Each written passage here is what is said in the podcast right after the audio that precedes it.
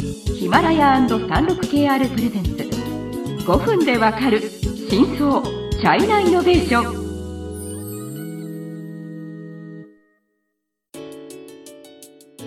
皆さんこんにちは。36KR ジャパンの委員です。はい、日本経済新聞の山田です。はい。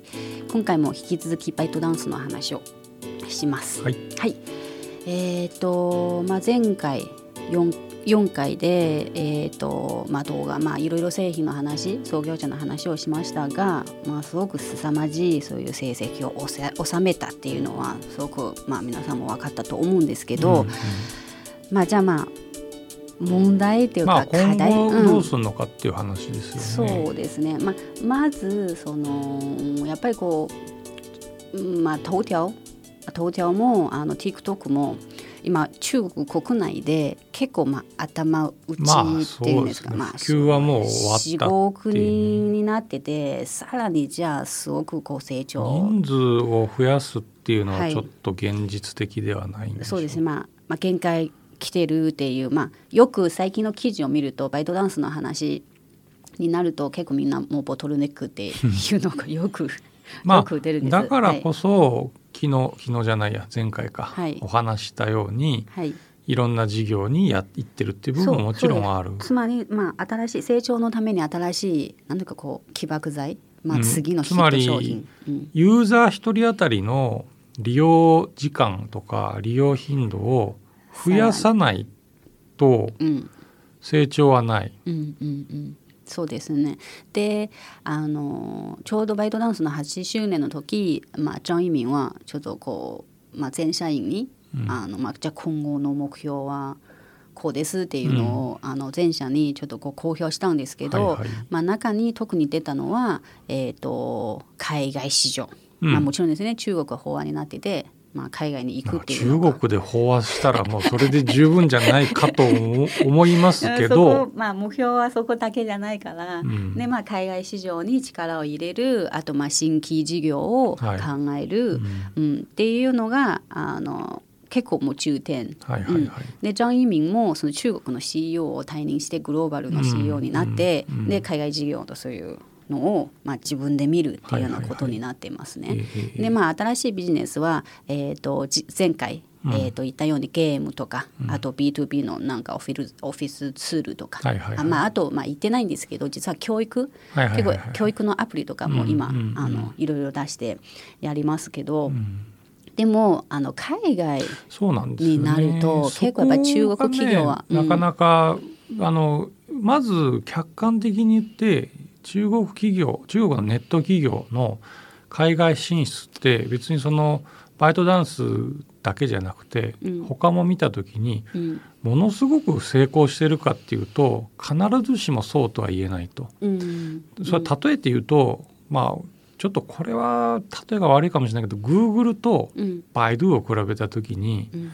Google はほぼ世界中中国以外の人は全員が使ってるかもしれないけど、バイドゥは、まあ、中国の中でしか使われてない。でそれはまあ英語と中国語がの使いやすさの違いっていうのはもちろんありますけどあとまあいろいろ政治的な問題も含めて、うんやっぱり中国のネット企業って、えー海外進出に決してこう成功してないっていうのが多いうんのは事実。そうです。36KR ジャパンのサービスコネクトは最先端の中国のイノベーションやテクノロジー企業情報を提供しています。中国での事業やパートナー企業の探索などヒントになる情報が満載。あのまあ逆にテンセントとか WeChat も国内でも11億人も抱えても、やっぱりこう世界範囲で見るとほぼ本当にもう中国人と中華圏あるいはまあ中国人とビジネスをやる人しか実は使われてないんですよ。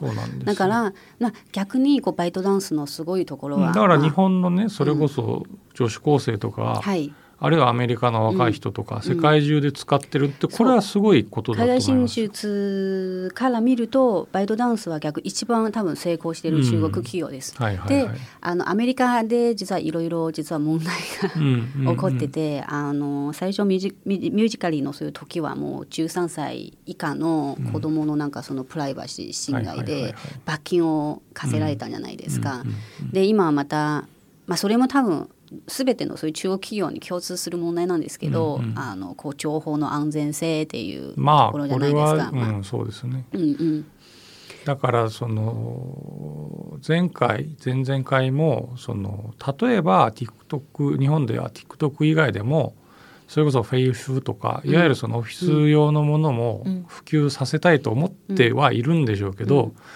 まあ間違いなく普及しないでしょうね。うんまあ日本私の企業が中国のうんオンラインのうんオフィス情報サービスをちょっと自由に使える時代が来るとはちょっとなかなか思えない。当時私も断言できないんですけど、まあ、例えばアリババクラウドとかは結構日本で、あのあそれはそうですね。ねうんでもまあクラウドは例えばゲームとかねーはいそういうんだったらゲームの開発会社が使うとかっていうのはいいかもしれない。中国経済のさまざまな業界や企業紹介最新のイノベーションやテクノロジーを徹底解説。5分でわかる真相チャイナイノベーション。この番組の最新のエピソードはヒマラヤで配信中。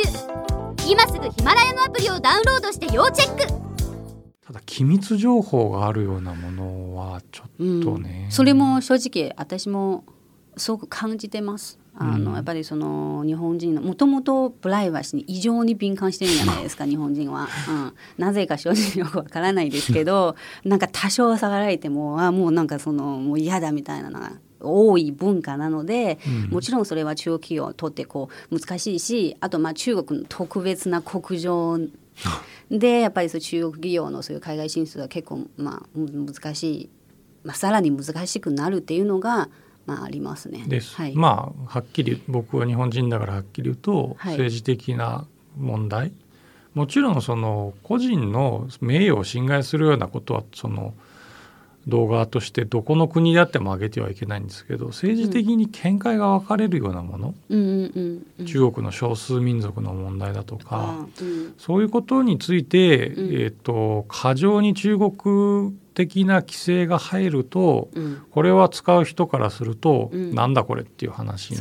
なるのでで今まあなんとなくやっぱりその海外に出るとやっぱりその海外のそのルールというか基準に従ってこうやりたいんですけど、うんうんうん。まあ、正直私もじゃあどこまで中国政府の規制が入るのかうんうんうん。正直わからないところもあります。ですねうん。まあ、完全にきれいに組織をこう分かればいいんですけど、うんうんうん。そこもなかなか、はい、そんなに簡単にできることではないですね。ですね。ただバイトダンスは日本で頑張ってますよ。まあのそあの2 月の時経団連に入ってて、はい、でつい1週間前かなその、えー、と LINE とか Facebook ジャパンツイッタージャパンと共同でなんかその自動被 SNS をトラ SNS のトラブルを防ぐためになんかこうはいはい。はい作った作った。法人教団をなんとか なんとかファウンデーションみたいなそうですそうです。作りましたので結構やっぱり日本人日本でのそういう、まあ、イメージ。